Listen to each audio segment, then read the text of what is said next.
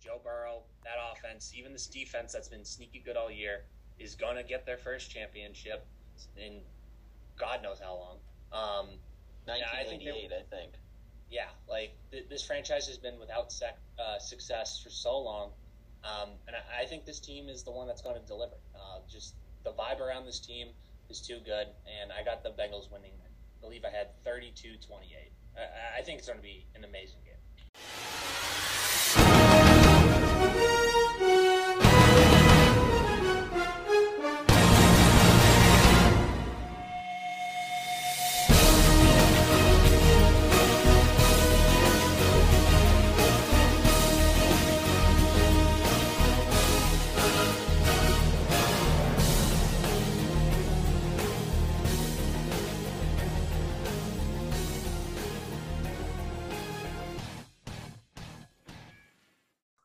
All right, welcome to the 24th episode of the Gridiron Podcast. It's your host Colin tonight, as uh, well, not as usual. I missed last week's pod. Uh, joined tonight by my good friend Evan. Well, How you are had some extenuating circumstances last week. Happy to have you back. It's a pleasure to be back. And Dan, who hosted in my spot, sounded like you did a terrific job. Well, thank you. And no Newman this week, so uh, revolving door of absence. Where is he again? Trivia night. That's right. Trivia night. Hope you win some money. Northeastern's offering four credits for bingo. Uh, all right. So this is our Super Bowl preview episode. So we're gonna recap Bengals season, Rams season. Then we're gonna give you our Super Bowl picks, coach grades for all the hirees. All nine spots have been filled, and uh, and then we'll get out of here. So let's start off. What do you have up first at Bengals? I got Bengals up right All right. Run us Um, through the schedule. So I'll run us through their schedule, and then if anybody wants to interject, uh, if they if it was a game that they remember that stood out to them, you know, feel free to do so. So Bengals, week one, I was here for, uh, for this game, Minnesota, Cincinnati. I would say to this game real quick. This was uh, the game that really just set off Minnesota's streak of like ten straight wicked close game losses. Yes. Dan, you got any note on that one? Do you remember? Not really. Um, I know for me, this was kind of uh, a shocker. Um, not not so much a shocker, I guess, actually, but like I really didn't expect uh, Cincinnati to be in this game. I just uh, coming into the year, I did not, I wasn't high on Cincinnati, so this was kind of the first game, I guess, that made me be surprised about the Cincinnati Bengals. Yeah, it was funny. Do you remember I- this? I had money on this game. Do you remember that? I had money Yeah, on the do. Bengals. I think I had the Bengals the highest record, and they were seven and ten out of all four of us. So I don't think any of us were quite No, quite high on them. absolutely not. Uh, so then, week two for the Bengals, they traveled to Soldier Field in Chicago and took a 20 to 17 loss to the Bears in week two. Um, again, like I said, if anyone wants to interject, go I don't even it. remember that game. Uh, week three, uh, the Bengals uh, traveled to Heinz Field and they beat Pittsburgh 24 to 10. Uh, week four, Cincinnati won at home 24 to 21 against the Jaguars. So close game, only won by three against the Jags in week four. Obviously, Urban Meyer still there. I'm sure you guys will have something to say about this game, though. Week five, Packers, Bengals, um, 25 22. I believe this one went to overtime. it's a game they should have won. Yeah, um, this was actually I remember this was my focus game, and I said um, if Cincinnati was able to win this, they could be a real threat in AFC. Turns out they were a real threat, regardless, even though they Yeah. lost. Um, it, just funny looking back. I remember being in the car watching like what was it, five or four missed field goals in a row. Five. Just crazy, crazy game, and it's kind of weird looking back how they're two and three after this game, and probably a lot of us are like, oh no, they're not, they're not that real. They're in the Super Bowl. Just weird. Yeah, and Green Bay isn't, who was probably the favorite Mhm. by that Yeah. point. Cincinnati, I I mean, who would have thought Cincinnati would win three playoff games to get to the Super Bowl and, and Green Bay would win zero? Yeah, Uh, Yeah. My quick thing on this game is I remember Evan McPherson when he missed that field goal. He jumps up into his center's uh, arms and he's celebrating like he made the field goal. Does Yeah. anyone remember, remember that? Yeah, it was do. so close. And now look at kind of the hero that he is. I think that's funny. Um, week six for the Bengals traveled to Ford Fe- Field in Detroit, beat the Lions pretty handily, uh, 34 to 11. Uh, I just want to interject. I remember you posted an audio clip of this game. We all Yes, thought this would be a Trap trap game. game. Yeah. Oh would be a my trap game. God. They Yeah, Just walked all over them. yeah, they Oh, did. I forgot about that. Yeah, Wow. Good tidbit, Dan. Week seven. Uh, this was kind of the Ja'Marr Chase game, right? The first uh, Chase game, really that the the big the biggest game that he had had to this point. Uh, when the Bengals beat the Ravens forty-one to seventeen in Baltimore, we Just sure we all spat on that. them. Spat on them in that game. Yeah, Chase that big spin move to Yeah. get free. I mean, just awesome stuff. But then the next week, they lost 34 to 31 to the Jets at MetLife. That's Mike what White was that? game. The Mike, Mike White, White game. game. Yep. Uh, so then after that, they got squashed by Nick Chubb uh, in the Browns, 41 to 16 at home. A couple very ugly losses. We're probably off the Bengals train by now. Yep. And then week 10 was a bye for them. So two tough losses against obviously non-playoff teams. Come back week 11. They beat the Raiders 32 to 13 uh, at Allegiant Stadium. Week 12, they crushed Pittsburgh 41 to 10 at home. Week 13, this was an interesting game uh, against the Chargers 41 to 22. The Chargers won this game. If I remember correctly, was it the that the Bengals were up big or in the Chargers? It was the other way around. The- It was the Chargers got up big early, and the Bengals started to make a comeback, but there just wasn't enough time. Gotcha. And then week 14, this was a great game. Uh, San Francisco beat Cincinnati from Paul Brown Stadium 26 to 23 in overtime. That was I a don't great remember game. that one. Um, week 15, you know, I, I remember this game. It was Mhm. just, it was just it was a weird game because Denver was favored in this game. Yeah. and it, which kind of surprised me. It, uh, 15 to 10, the Bengals beat the Broncos, and then this to me was kind of where their season took off. Uh, as crazy as that sounds, week 16 they beat Baltimore 41 to 21 at home. Week 17, 34 to 31 against Kansas City. Obviously, that game was insane. And then they did lose, obviously, week 18, 21 16 of the Browns, but they did not have Burrow, Mixon, Burrow. McCoy. Mixon. Exactly. So What interesting. What year an up and down year for. I was just gonna say that. Absolutely up and down. I mean, if you kind of just look at the team, like how quickly they're able to rebuild it, it makes sense how up and down they were. Like this is a team that really didn't know how to win and was kind of just adapting on the fly. Like you do have to learn how to win in the NFL, and they were able to figure it out towards the end. I mean, if you're playing your best ball at the end of the season, that's the team that's going to make the Super Bowl. And it's probably no surprise that they're here. I, I they've won five, really five in a row with their starters playing. If you exclude the Cleveland game, Week 18, and you know, to me, what's been most impressive in the playoffs is they've won a number of different ways. Some games it's been Mixon heavy and relying on the defense. Other games, Burrow's had really efficient games, like uh, the nine sack game. To win, uh, giving up nine sacks is spectacular. I mean, the defense forced a lot of turnovers in that game. They stifled Derrick Henry. So uh, they found different ways to win, which is why I think they have a legit chance this weekend against the LA Rams. Yeah. So Yeah, I- before you go ahead, Dan. I was going to say, um, I agree, and I'll get into it later because I do have some notes about my pick. Um, but I mean, just all three phases, Cincinnati has just been continuously improving each week, and we kind of see with the Green Bay Packers when you don't have all three phases kind of hitting all cylinders, you're going to lose. I mean, Green Bay, as good as they were offensively and defensively all year, special teams ruined it in the end when one of those uh, when the offense couldn't pick it up. Um, so for Cincinnati, all three phases, I mean, it's a very good year. As I noted while I was doing the recaps, like for me, it was almost like the Bengals season didn't really start until week 16. I think that game against Baltimore, where Joe Burrow threw for 500 yards, was the first game where people were like, okay, we They're got to take legit. this team seriously. Well, they took first place with that game.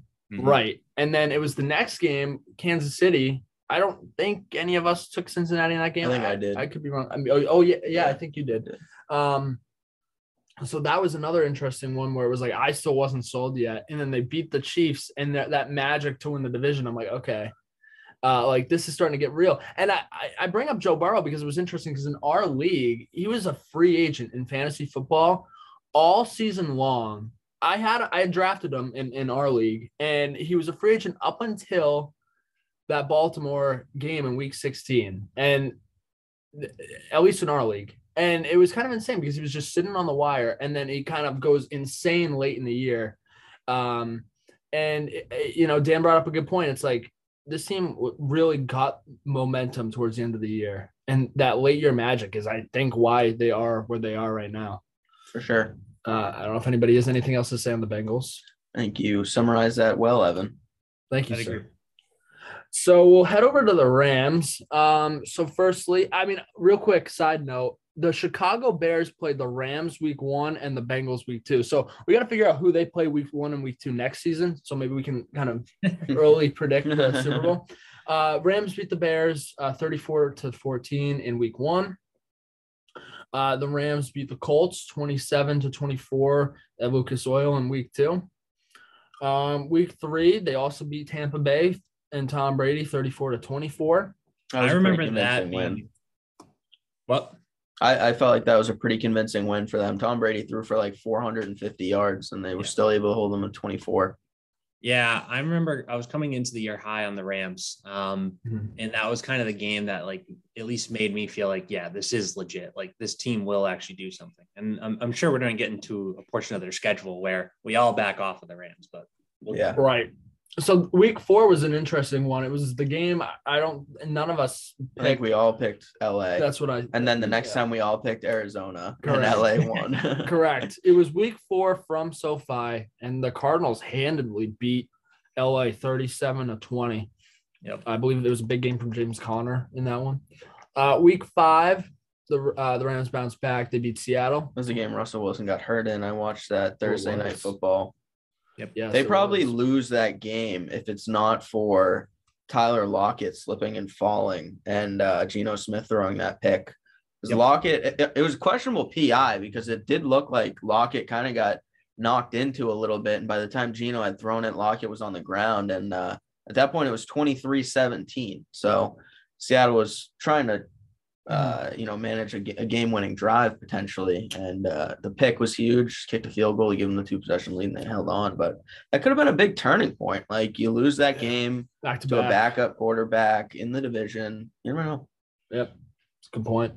Week six, Rams beat the Giants 38 to 11. This is kind of when they got into their easy part of the schedule. I think it gave Yeah. them some momentum uh, during the middle of the year. Uh, then they beat the Lions 28 to 19. They beat the Texans 38 to 22. Uh, this is where it kind of hit a rough patch. Week nine, Tennessee. This was a game where Rams were heavily favored.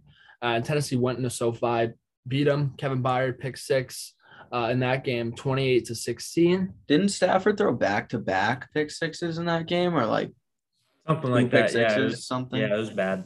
Yeah. Yeah, the Tennessee defense was stifling. I do remember that. And then week 10, uh, 31 to 10, the Niners won. Embarrassing Monday night loss. That was bad. Yeah. Then they went to their bye, came out of the bye, traveled to Lambeau, lost 36 to 28. And it was a pretty high scoring game to the Packers. Um, came back week 13 in a matchup against the Jags, won that one 37 to 7. Week 14, as Colin noted earlier, we all picked Arizona in this game, and uh, the Rams won this game 30 to 23 on the road. Week 15, 20 to 10 win against Seattle. Week 16, 30 to 23 win against Minnesota. And then this week 17 matchup was an interesting one from Baltimore, 20 to 19. That game I thought they might they, They should have lost because that Baltimore went for two.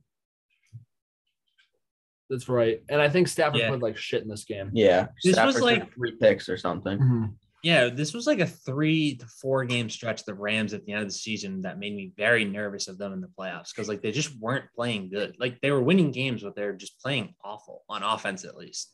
What I was gonna say. So I thought you were done, Dan. Continue. No, you could go.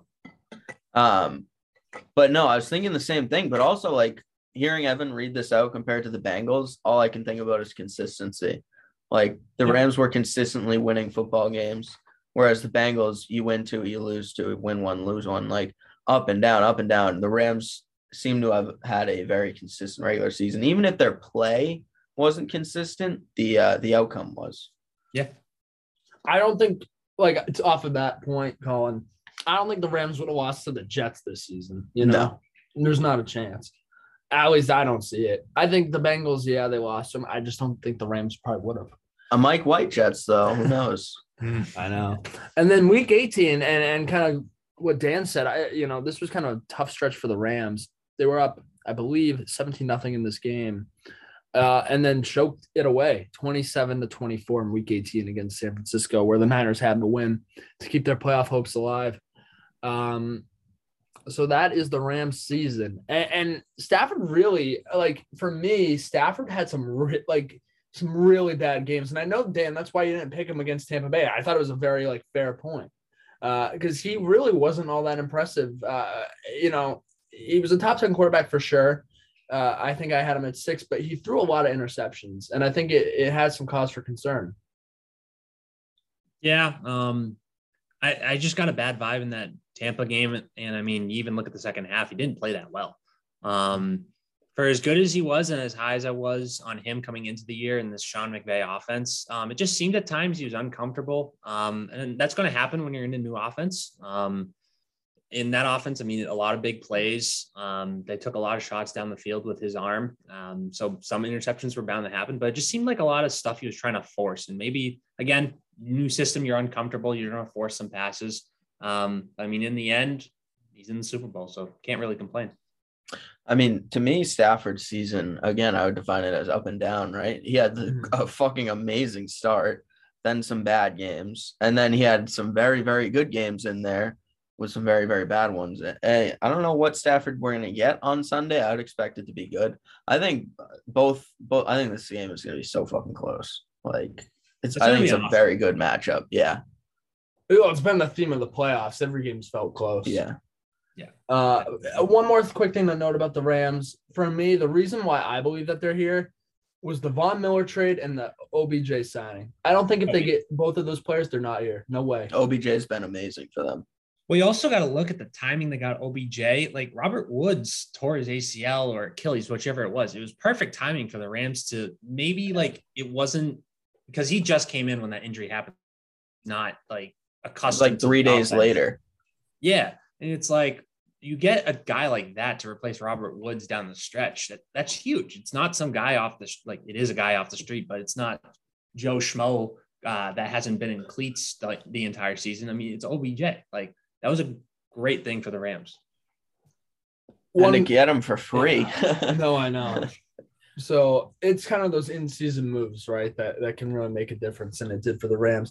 Uh, Mm. not to get too off topic, but I do think this is kind of funny, and we'll bring it up maybe on Clubhouse. But in the draft tonight, Kevin Durant passed on James Harden and took Rudy Gobert instead, uh, and LeBron and all them were laughing at him. I just thought that that was funny uh, for not Wonder selecting his former teammate. Yeah, we'll get into that later. Uh, but yeah, I mean that's kind of the seasons for both these two teams. Both interesting, both with ups and downs. But here, here we are. Score predictions for Sunday. I could go first. Um, so kind of like I said, uh, the Bengals this season, all three phases, they've just continuously uh, been improving. Um, and, and something about this Bengals team, at least for me, that I've noticed is like no matter what the stage is, no matter what the score is, this team is pretty calm under pressure. It- It's like no moment's too big.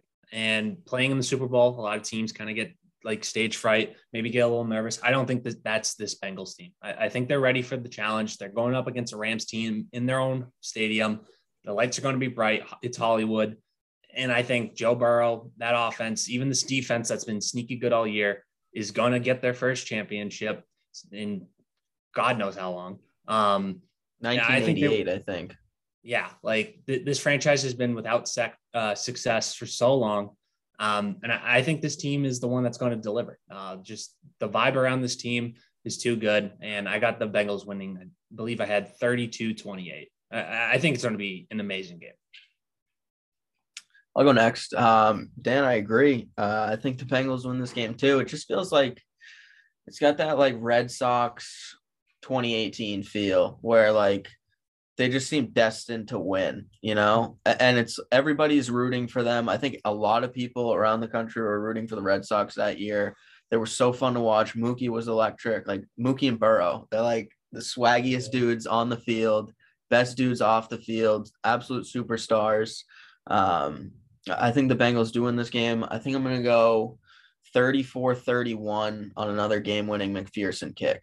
Uh, it's just going to be so close. I feel bad rooting against Matt Stafford because I really think he's well deserving of a championship at some point in his career. But just seems like it's this young and fresh Cincinnati team's year. And to me, like if you lose the Super Bowl as the Rams, it's like were all those fucking draft picks we traded worth it not to win?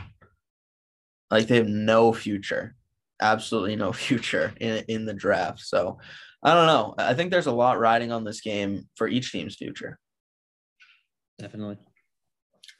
Um, I said around week eight, I think it was. Um, I said, let's get the uh, the Bengals the hell out of the top ten. They're not a top ten team. Anybody remember that? Yeah, yeah. Oh, I yeah. had them in the top ten. Um, yeah. So I feel bad for saying that because late in the year they really picked it up. I really, really was impressed with Joe Burrow against Baltimore, against Kansas City. Uh, really, in all these playoff games, um, the receivers seem to kind of have fit into roles where I think they're all super comfortable in. I think Chase obviously has that potential to go off for, you know, 200 yards. I think Tee Higgins is capable of a monster game. He's really stapled himself in as the number two there. I think Tyler Boyd's a forgotten guy. He's really comfortable. He's been really comfortable in at that wide receiver three. I think it's been great. I think they use uh, CJ Uzomah, who's going to be playing. I think they use him well. Burrow likes him as a target vertically uh, in the red zone. Um, obviously had that touchdown against Las Vegas. So I think I think this game will ride a lot on Mixon. I need to see more from Joe Mixon in these playoffs. I haven't really been impressed with what I've seen from him. Uh, granted, they do throw the Their ball a offensive line's so bad though. It is bad, uh, but I mean, listen, uh, he's he, I mean, he was a top, easily a top five rusher though in the league this year, My number two. And even the passing is a problem because obviously Joe was sacked nine times against Tennessee. So I think either way you look at it, the offensive line is going to be in trouble. I hope they get Mixon involved more. But that being said, I like how the offense is kind of formed and, and everyone's kind of embraced their role. Everyone has these roles that make a lot of sense for them. For the Rams, I just it concerns me a little bit with Stafford's ability or his want to throw the ball to Cooper Kupp every time. I think it hurt him on the fir- on uh, his first interception against San Francisco. Kupp runs this slant inside, and and it was it ultimately was a pick by Ward, but he wasn't open. But Stafford, I mean, he was only looking really there. So I, I'm concerned that you know if he's not working. Granted, they got OBJ involved. I just worry about like these other guys stepping up. And I know OBJ probably can, but I just think it's been the Cooper Kupp show all season long, and that the Bengals are really going to try to take that away. It's gonna be Bates and hopefully not Oh, Apple. Hopefully Probably it's a Awuzie, Yeah. just following him around all night. So I got to take the Bengals because I just love the transformation of the team throughout the year. 27 to 24. I'm taking Cincinnati. We should ask Newman who he had. Imagine a clean sweep in the Super Bowl. I mean, I think I forget. I was talking to my roommates and looking at Vegas. I think 61% of the money is on the Bengals this week, which for a Super Bowl is pretty crazy. Yeah. Uh, should we give bold takes now? Yeah, I think Right. that makes sense. Yeah. Um, I can go first. My bold take: Joe Burrow with no interceptions, and Joe Mixon has over hundred scrimmage yards. Dan, go for it. I was trying to think of one earlier, and the first thing that popped in my head, and it doesn't seem like a bold take, but it's definitely a bold take given how the playoffs have gone. I'm going to say Joe Burrow. He has 300 yards. He's going to have three touchdowns. He's not going to get sacked. That's part of the Wow. Wow. He's not going to get sacked. I think the Bengals play lights out. Everyone's shitting on this offensive line. I think he's going to get the ball out quick. He's going to make plays, and he's not going to get sacked. That would be insanely impressive against this front seven. I agree. And listen, I'm not going to discredit the Rams, but at gotta gotta be bold. And biggest game of the year, Yeah. this line's got to figure it out, and I think they can. For me, I got one that I feel pretty good in. And I got one complete reach. That's probably unrealistic, but I could totally envision it happening. Uh, firstly, Joe Mixon. I think this is a big game for Joe Mixon. I think he wins Super Bowl MVP. I think he has 150 plus yards uh, from scrimmage. I think he gets a touchdown or two. That's my feel for Mixon. Uh, I might bet that. Um, as far as my other one goes, I'm gonna say Cooper Kupp gets three touchdowns. All three touchdowns that the Rams score, I think, will go to him. I just he's proven it all year long that he's unstoppable, and I I do think he will be tough to contain. Yeah. Uh, Everyone's had a hard time containing him, so I'll say Mixon 150 plus, a touchdown or two, uh, and then three touchdowns for Cooper Kupp is my reach. That would be extremely wild. I'd still give I'd give Cooper Kupp the MVP even if they lost with three tutties. That probably that's probably 200 yards and three touchdowns, probably 12, 11 catches. Yeah. That'd be an absolute insane day. All right, let's move on to coaching grades and then uh, we'll wrap up. It's going to be a bit of a shorter pod, but as the NFL season winds down, not much else to talk about. I suppose we'll uh, we'll do a episode next week recapping this game, and then we'll probably switch over to the once every two weeks for Yeah. the off season. So enjoy gridiron while you got it. uh, as for coaching hires, uh, the first one I have on my list that I texted to Dan with these wonderful notes that he told me he just didn't need. Uh, the first one I have is Dennis Allen in New Orleans. Um, we'll just go around the table, me, Evan, Dan. Uh, I gave Dennis Allen a B. I like the hire. He's been there for a while. He knows the roster. My concern is the offense, uh, the quarterback situation specifically, and now Alvin Kamara with uh, some certain legal trouble headed his way. What that's going to look like. Also, Michael Thomas was maybe going to. Did he request a trade, or there was a rumor that he wanted to be traded this offseason? There's like a rumor, but he's been out with an injury. I just don't think there's been anything on that front. uh, and just the cap. I mean, this team, it's dreadful. We've we've looked at our uh, offseason simulation, and Evan has some serious work on his hands with the New Orleans Saints. So I like Dennis Allen. I don't know how much success he's going to have, so I gave it a B. I gave Dennis Allen a D plus. Um, it was one of my lower ones. Jesus. I just thought it was kind of an uninspiring hire. I mean, you go from Sean Payton, who is fantastic, to a guy who I think he's a great coordinator, but I don't. I just don't see him as a head coach. Uh, really, in the league, he had a shot in uh, for at the time. I think they were still Oakland, obviously, and um, wasn't inspiring. Got fired pretty quickly. Um, Three years. th- three years. Um, again, I just thought there were better guys out there, and I don't know if I don't know I, I- how he is a, as a leader. I, I, you know, I'm not obviously in the locker room, but I, I don't know. He just seems to be a, better in a coordinator role, so that's why I gave it a D plus. And he probably won't have much success. God rest his soul. Um, I give this an A minus. Um, Wow. Well, you you said that they should look for him if they if Payton goes. So Oh yes. So just from I guess a front office standpoint, your your coach retires late in the hiring process, or at least the interview process that a lot of these teams had to go through. So a lot of these candidates are already in late stages with other teams. So you're behind the eight ball. What does that really leave leave you with? That kind of leaves you with who- what's on your roster or on your coaching staff, I guess. And if you look at Dennis Allen, I mean, this defense has played phenomenal the past couple years. Um, and that has to be a credit to Dennis Allen. Um, the, the game that Sean Payton was out with COVID, he, he did a fantastic job uh, against the Miami Dolphins. Um, and I think really when you look at it, um, who they kind of came down to, I know Brian Flores was in the mix, but it just seems like that wasn't going to happen as we've kind of talked about. Um, so I think the next best guy was Dennis Allen. I mean, just give this guy a shot. Uh, you're kind of going into a weird patch with your your cap. You're probably going to see a lot of star players leave. Um, and I think having a guy that's already been in that locker room, knows the players, um, is the right guy to weather this storm. Um, I mean, you're probably not going to have a lot of superstars. Like I said, you're going to have a lot of these practice squad guys that have already been in New Orleans that no one else knows. Why not get the guy that already knows who they are and knows how to manage this locker room? Um, the whole Kamara situation, I think having Dennis Allen is really going to help this Saints team in the long term. I, I think you bring up some some really good points. My only thing was, and, and I could be totally wrong here.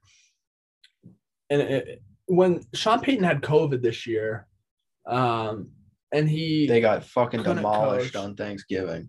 Well, no, I'm thinking of when they played Tampa Bay.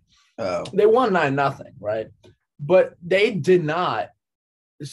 Dennis Allen was not the interim. They they made some other random guy the interim, which I was kind of surprised to to hear about, because I was like, well, why would you not pick Dennis Allen if Sean Payton has COVID? It was this random dude with glasses. I was like, who the hmm. fuck is this guy? You may like be right belongs on that. Seinfeld or something. yeah, I may be completely bogus with thinking that, but So that that to me know. that was just the red flag I had. I'm like, well, why would they not make him? That is the is strange. Yeah. I still like the hire for the reasons of the whole locker room aspect of it. And Yeah. it- it's late in the process. You kind of Yeah. have to go with what you got. I agree, Dan. Uh, moving on, I fucking closed out my notes like a dipshit. now I can't find my text with Dan. Uh, oh Well, that's what God, search is for. lost. I'm lost. I'm lost. Dan, here we go. All right. Uh, Matt Eberflus in Chicago. Uh, again, I gave this one a B. I think he was worthy of a hire. I had him going to Miami. I think Miami is probably a better fit. Um, it's like Chicago needed an offensive guy, I think, with the offensive troubles they have. You just drafted Justin Fields. You want him to develop into a superstar like first round quarterbacks are supposed to do. Uh, so have they hired an offensive coordinator yet? They did, and that's, Green Bay is really the guy one. that was going to take Green Bay's job, right? Yeah. Mhm. So that's a good sign. That's a good sign for Matt Eberflus to be able to lure someone away from an offensive job for the team he already works, offensive coordinator job for the team he already works with. Uh, I think Chicago's defense is going to thrive under him. I have, as I said to Dan, I think Chicago will be a top 10 defense next year in pretty much every category. Um, I think Chicago could, you know, if everything works out on the offense side of the ball, I think they could sneak out of next year with nine, 10 wins with this team. I think it's a pretty good roster. It should be competitive. I just think Nagy was a disaster. Um, I give it an A minus. Um, I had Eberflus going here, and I don't really even know why. I I just I think I just like the fit um a lot. I think he's very well respected in the league. He's very smart, great defensive mind. I don't really necessarily think it's a terrible thing that they hired a defensive minded coach. If you can if you could bring in an offensive coordinator, right, who was gonna do really well. And I think they they had a really good offensive coordinator hire. I forget the guy's name, but obviously, like Colin noted, from Green Bay, and who was gonna take the role. Uh, and as Dan said in the chat, he was like, "Fuck you, LaFleur. If you're not gonna let me call the plays, I'm just gonna leave." Uh, I, I, I, think him and Justin Fields are gonna have a really good relationship. Uh, I see it really working out for him here, and I agree with you. I think Chicago's gonna be good next year. I don't know how good, but I think this was a really good hire and and one that I liked a lot.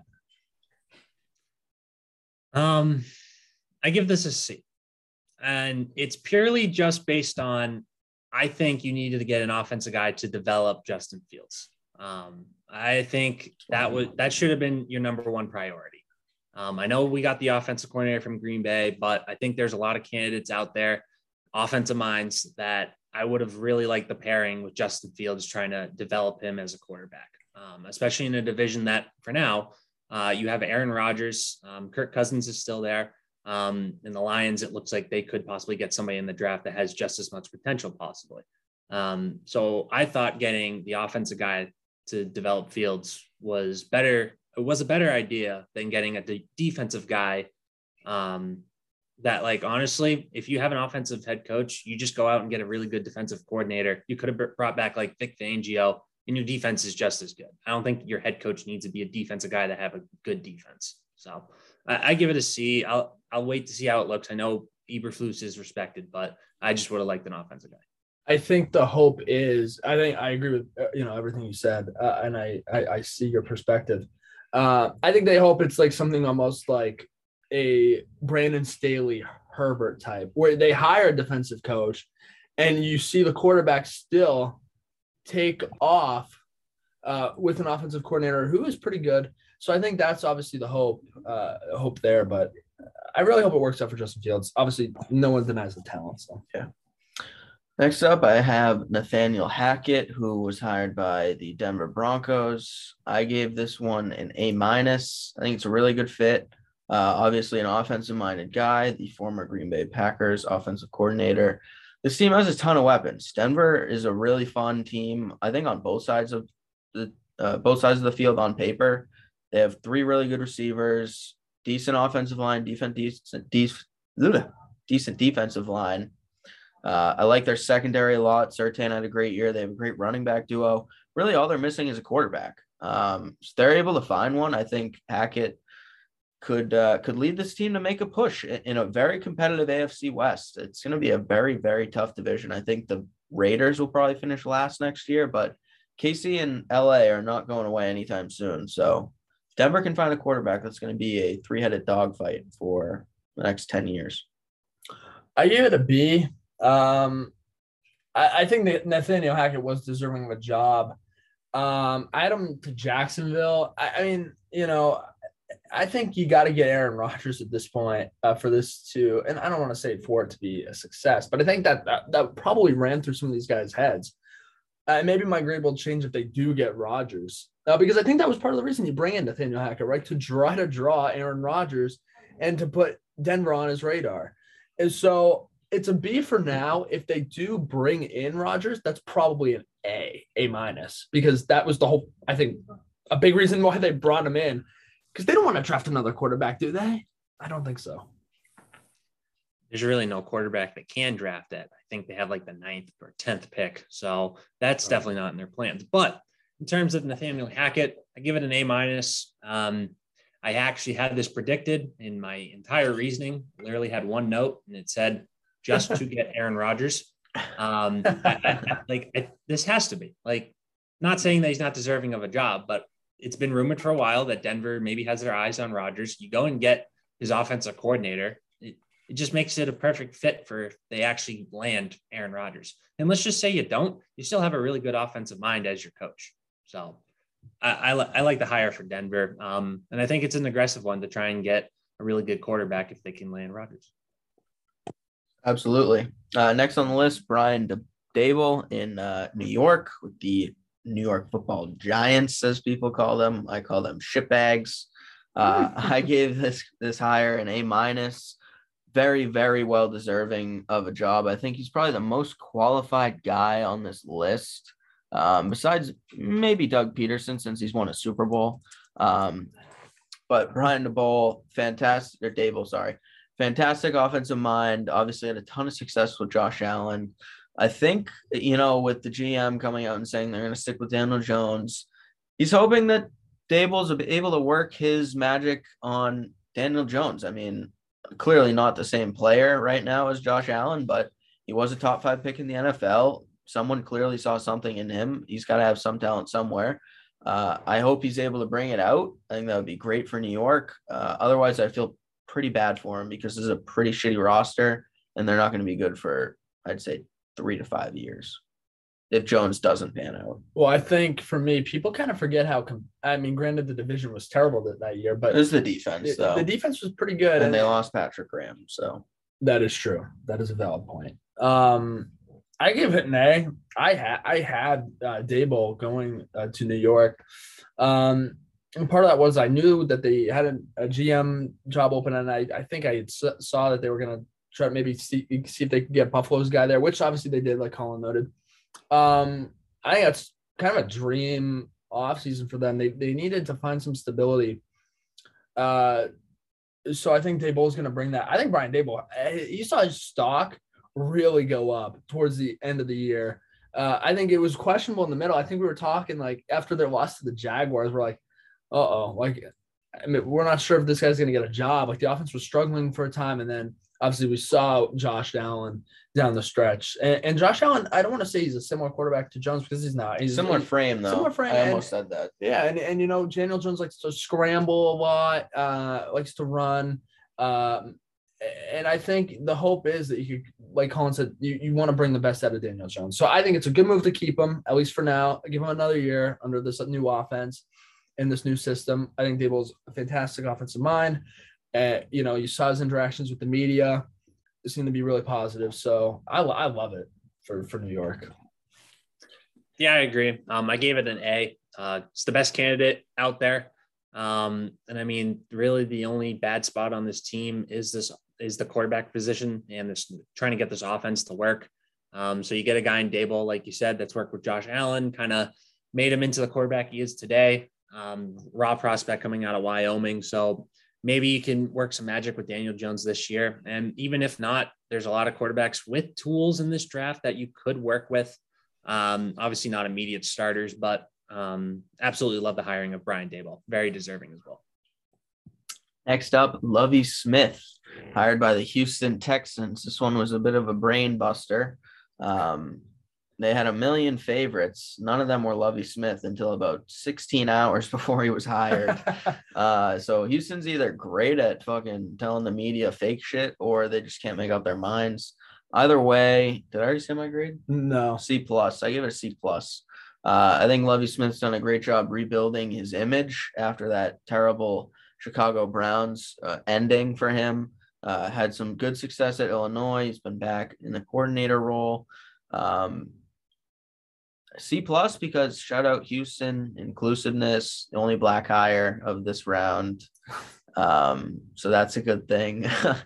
Uh, but like I don't know what the Houston's not going to be good anyway, so it didn't matter who they hired. In, in all honesty, in my opinion, Um, no disrespect to Lovie Smith, but I, I just think this was a trash hire. I think it really was a trash hire. When you look at Lovie Smith's been around for so long, and when you look at kind of other guys who are out there, even you know if we narrow it in, I read a list of African American. If that's the route that they want to go, I, I I said a list of at least ten guys who I would Were probably more over Lovie Smith you know, you fire Culley, right? And if you're going to fire Culley, you got to think you're bringing in someone who's going to really make an impact and kind of like bring in this new culture, maybe like a Flores or, you know, a BN. I mean, I, I don't know, just to name a few examples. Um, and they keep a guy who's been in house, like, under Culley, why'd you even fire Culley at that point? right. So it's a D for me. I just don't like it at all. Um, I'm very conflicted on this. So I did give it a D plus. I think I'm going to change it to a C minus. Um, we also got to look at who their GM is. It's Nick Caserio. He comes from New England. And what does New England do? They hire from within. This is what they do. It's what they're comfortable with. Hmm. So eh, I don't think Brian Flores was ever going to happen after the whole lawsuit thing came out. I don't think any owner was going to allow that to happen, even if they were a finalist for the GM. I just don't think that would happen. So really, you're just down to what it was Jonathan Gannon and Who Josh should not be hired. Yeah. Yeah, Gannon Neither of those guys can be head coaches right now. So you do your whole search, you get down to these three guys.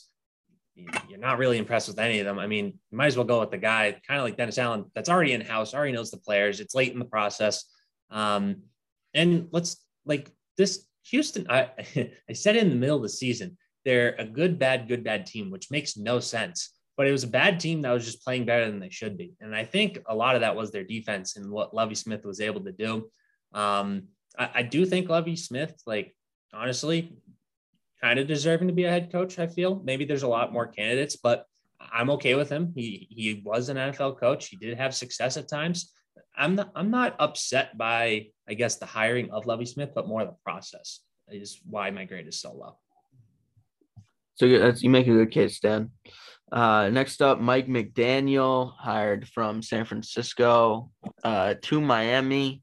He also just hired Wes Welker as their new wide receivers coach. Uh, that just broke a minute ago, stealing him from San Francisco. So Shanahan now on the lookout for both an offensive coordinator and a new wide receivers coach.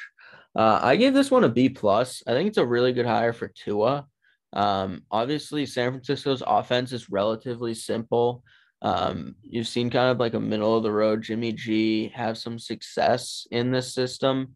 Uh, I think Tua kind of tops out as a middle of the road quarterback, but he had some good games down the stretch. And, obviously, Miami won a lot to end the year. And Tua, I think, was a big part of that. He, he didn't turn the ball over as much, he was making better plays. Um, they have some good weapons on this team. I believe Will Fuller, I know Will Fuller is a free agent. Uh, I believe DeVante Parker is as well but they still have Jaylen Waddle, still have Mike Gesicki, decent offensive line, and I like the defense. So I think there's some pieces here. I think maybe McDaniel is a little confusing, but he comes from Shanahan. He's obviously intelligent, so I think it makes a lot of sense to to set Tua up in a system that he can succeed in. If I'm McDaniel, though, I don't know if I even want this job with Stephen fucking dumbass Ross as my owner. Yeah. Um, I gave it a C plus. Um, I think part of it is I would have liked to see them hire a more experienced candidate, maybe someone who's had a head coaching job in the past.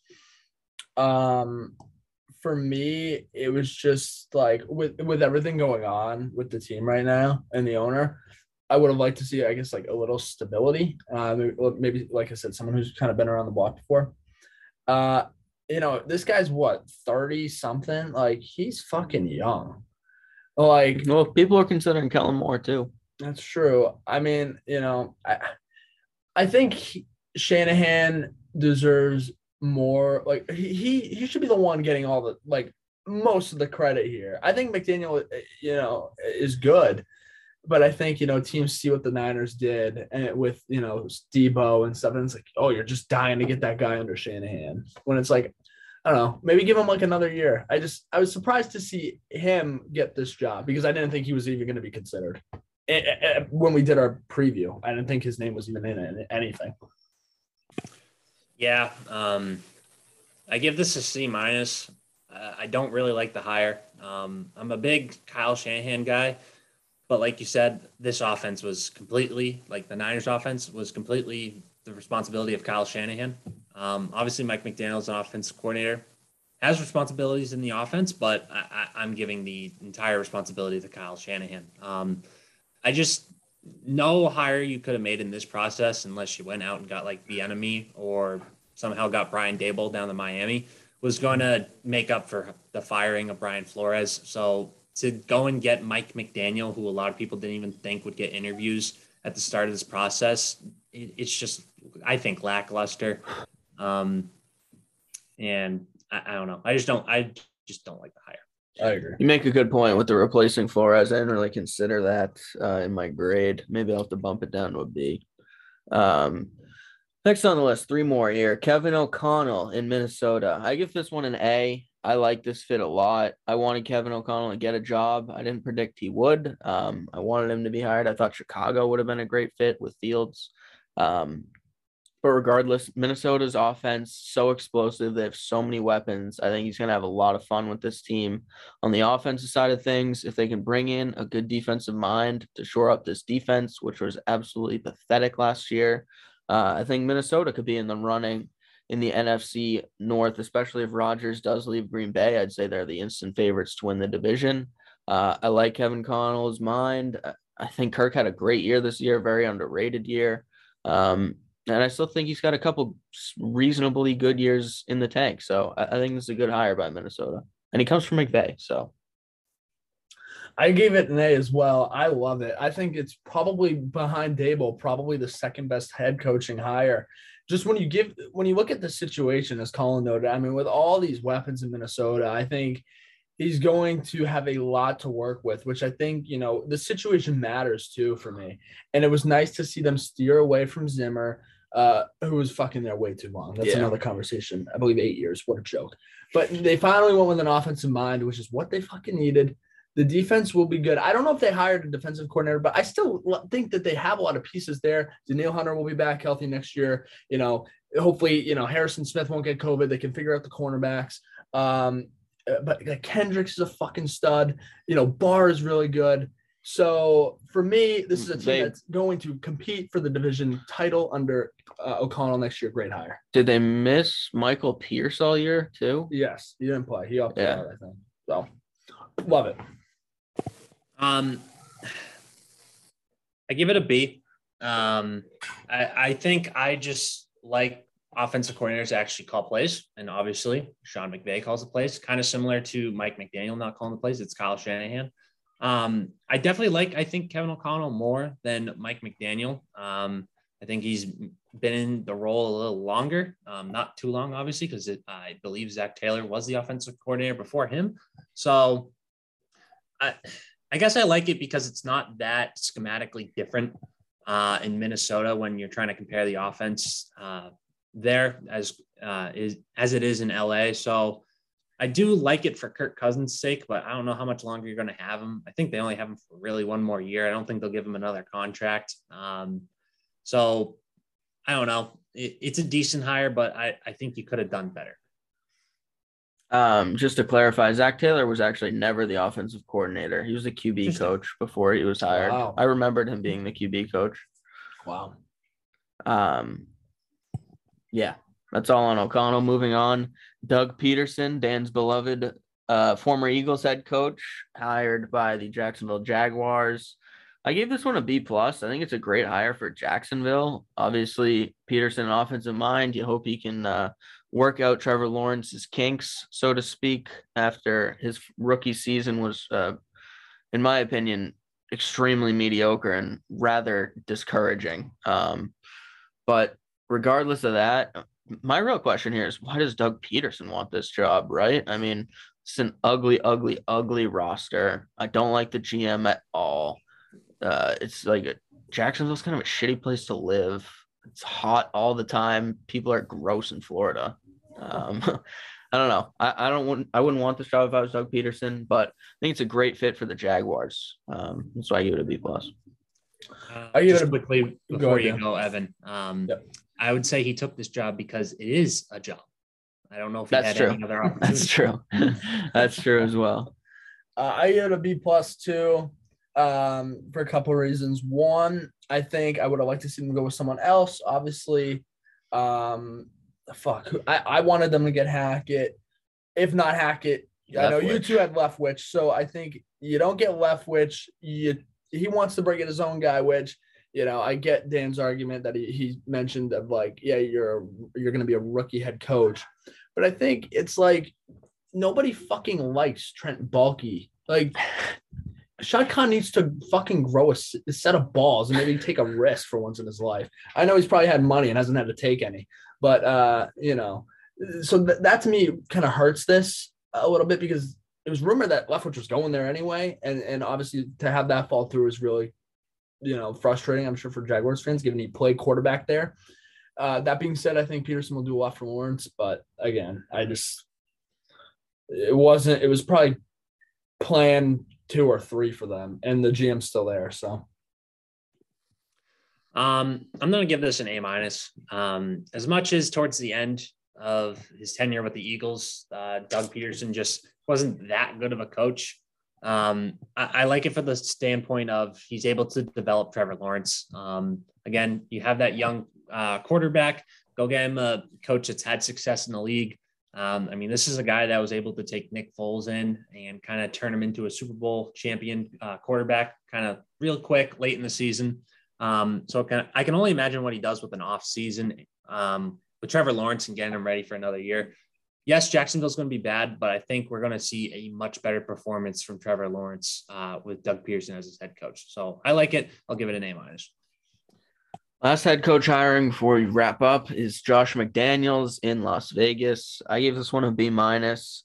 Kind of uninspiring to me. Uh, it's just like, what's Josh McDaniels' resume look like without Tom Brady? Is my question. Offense was pretty good this year. Running game was obviously strong, and you have Drake and Jacobs, so you hope he utilizes them like he utilizes the backs in New England. Um, but it's like the passing attack was iffy. Uh, I think Derek Carr has some limitations, just like Mac Jones does. So, and also his tenure as Denver Broncos head coach was pretty ugly. So, I get McDaniels has been a contender for head coaching job for a long time now, but I just don't think he's going to be that great of a head coach. I don't think he does much for the Patriots in terms of leadership. I think that all falls on to Bill Belichick. Um, and, and even former players like Jerod Mayo, I think, have a lot of leadership in that that locker room. So to me, it's just like, eh, whatever. It, it's decent hire. Like he's a smart offensive mind, but I just wonder, like, you look at like Eric Bieniemy. I don't know. I'd take probably Bieniemy over McDaniels. I take, I don't know. Yeah, no, I completely agree. I give it a C. I think it's fucking brutally boring. Yeah, it's so brutally boring. boring. Like, there's just something about it that I'm like, yo, come on. Like for Rich Bisaccia to be let go, you know, after the great work that he did for the team, kind of even the culture that he built, um, after all that went wrong, and to write every individual player a hand note letter and for the players to want him back and then for ownership to just kind of dismiss that to me i think is really a, a tragic thing uh, because I don't think any other coach in that role uh, having to take over for Gruden and then the rug situation. I don't think any coach could do it better. Uh, you know, when you place an interim uh, tag on somebody, you give them the opportunity to win the job. And I think Rich won the job based on his performance. Uh, you know, in that game against Cincinnati in the playoffs, like it looked like they were out of it, but then they ne- they never gave up. Like there was fight with that team. I think McDaniels. It's just it's underwhelming. It really is to me. I, I agree 100 percent with you, Colin. I slightly agree. Um, I think really what this comes down to, um, obviously, I think Josh McDaniels. I, I do think he is a qualified candidate to be a, a head coach. I mean, he's been in interviews for years now. Um, so not surprised that he finally gets a job. But um, the story of the Raiders this year is just kind of how undisciplined this culture was. Um, and so for the your GM spot, you go out and get uh, Dave Ziegler, who was from the Patriots, and then obviously he goes and gets his guy Josh McDaniels. I think these two bring in a culture not of discipline, but we're not going to be seeing players driving 150 miles an hour in, in at three in the morning in Las Vegas. We're just not going to see that um, with Josh McDaniels and kind of this New England presence, I guess, mm-hmm. in Las Vegas. Um, I think this is just a complete culture reset. Uh, yes, Rich Bis- uh, Bisaccia, or however you pronounce it, um, he was a really good coach, was a really good motivator for this team. Um, I just think ownership, they wanted to see a reset of culture. Um, it, he still was part of Gruden's staff. Um, I think they just really wanted to turn the page. And I give this a B. Uh, again, I think he's qualified. I think it will bring a good culture to Las Vegas. Um, maybe you get more out of Derek Carr, but um, yeah. That's all I got on the agenda. Anything else to add? No, I don't think Nada. So. All right. Enjoy the Super Bowl. Uh, should be a wonderful game, and we'll see you next week. Later. I will say, hold on, before oh. we leave. Oh, whoa, whoa, whoa. Next week, we could see if Evan has a tattoo or not. Yes. I totally forgot. You could have a Rams tattoo. No, I didn't bring it up on purpose. Where are you gonna Listen, get it? I'm crossing the bridge when I get there. Where are you gonna get it? I think the base of your dick. I'm crossing. I think the base. Oh my god, no girls ever. girls gonna see that should be like, what the fuck? uh, but no, uh, I'll cross that bridge when I get there, and I'll need to talk with my mother. That'll be a fun conversation. Right. Mom, I made a dumb bet. All right. We'll see you next week. Enjoy the Super Bowl. Be responsible. Peace. Later. Put your tears away. Ain't no fear today. You can drive off towards that summertime sunset. It's what you ain't done yet. Take the keys, leave the regrets. Write your letters, place your bets. I'll be the one who accepts.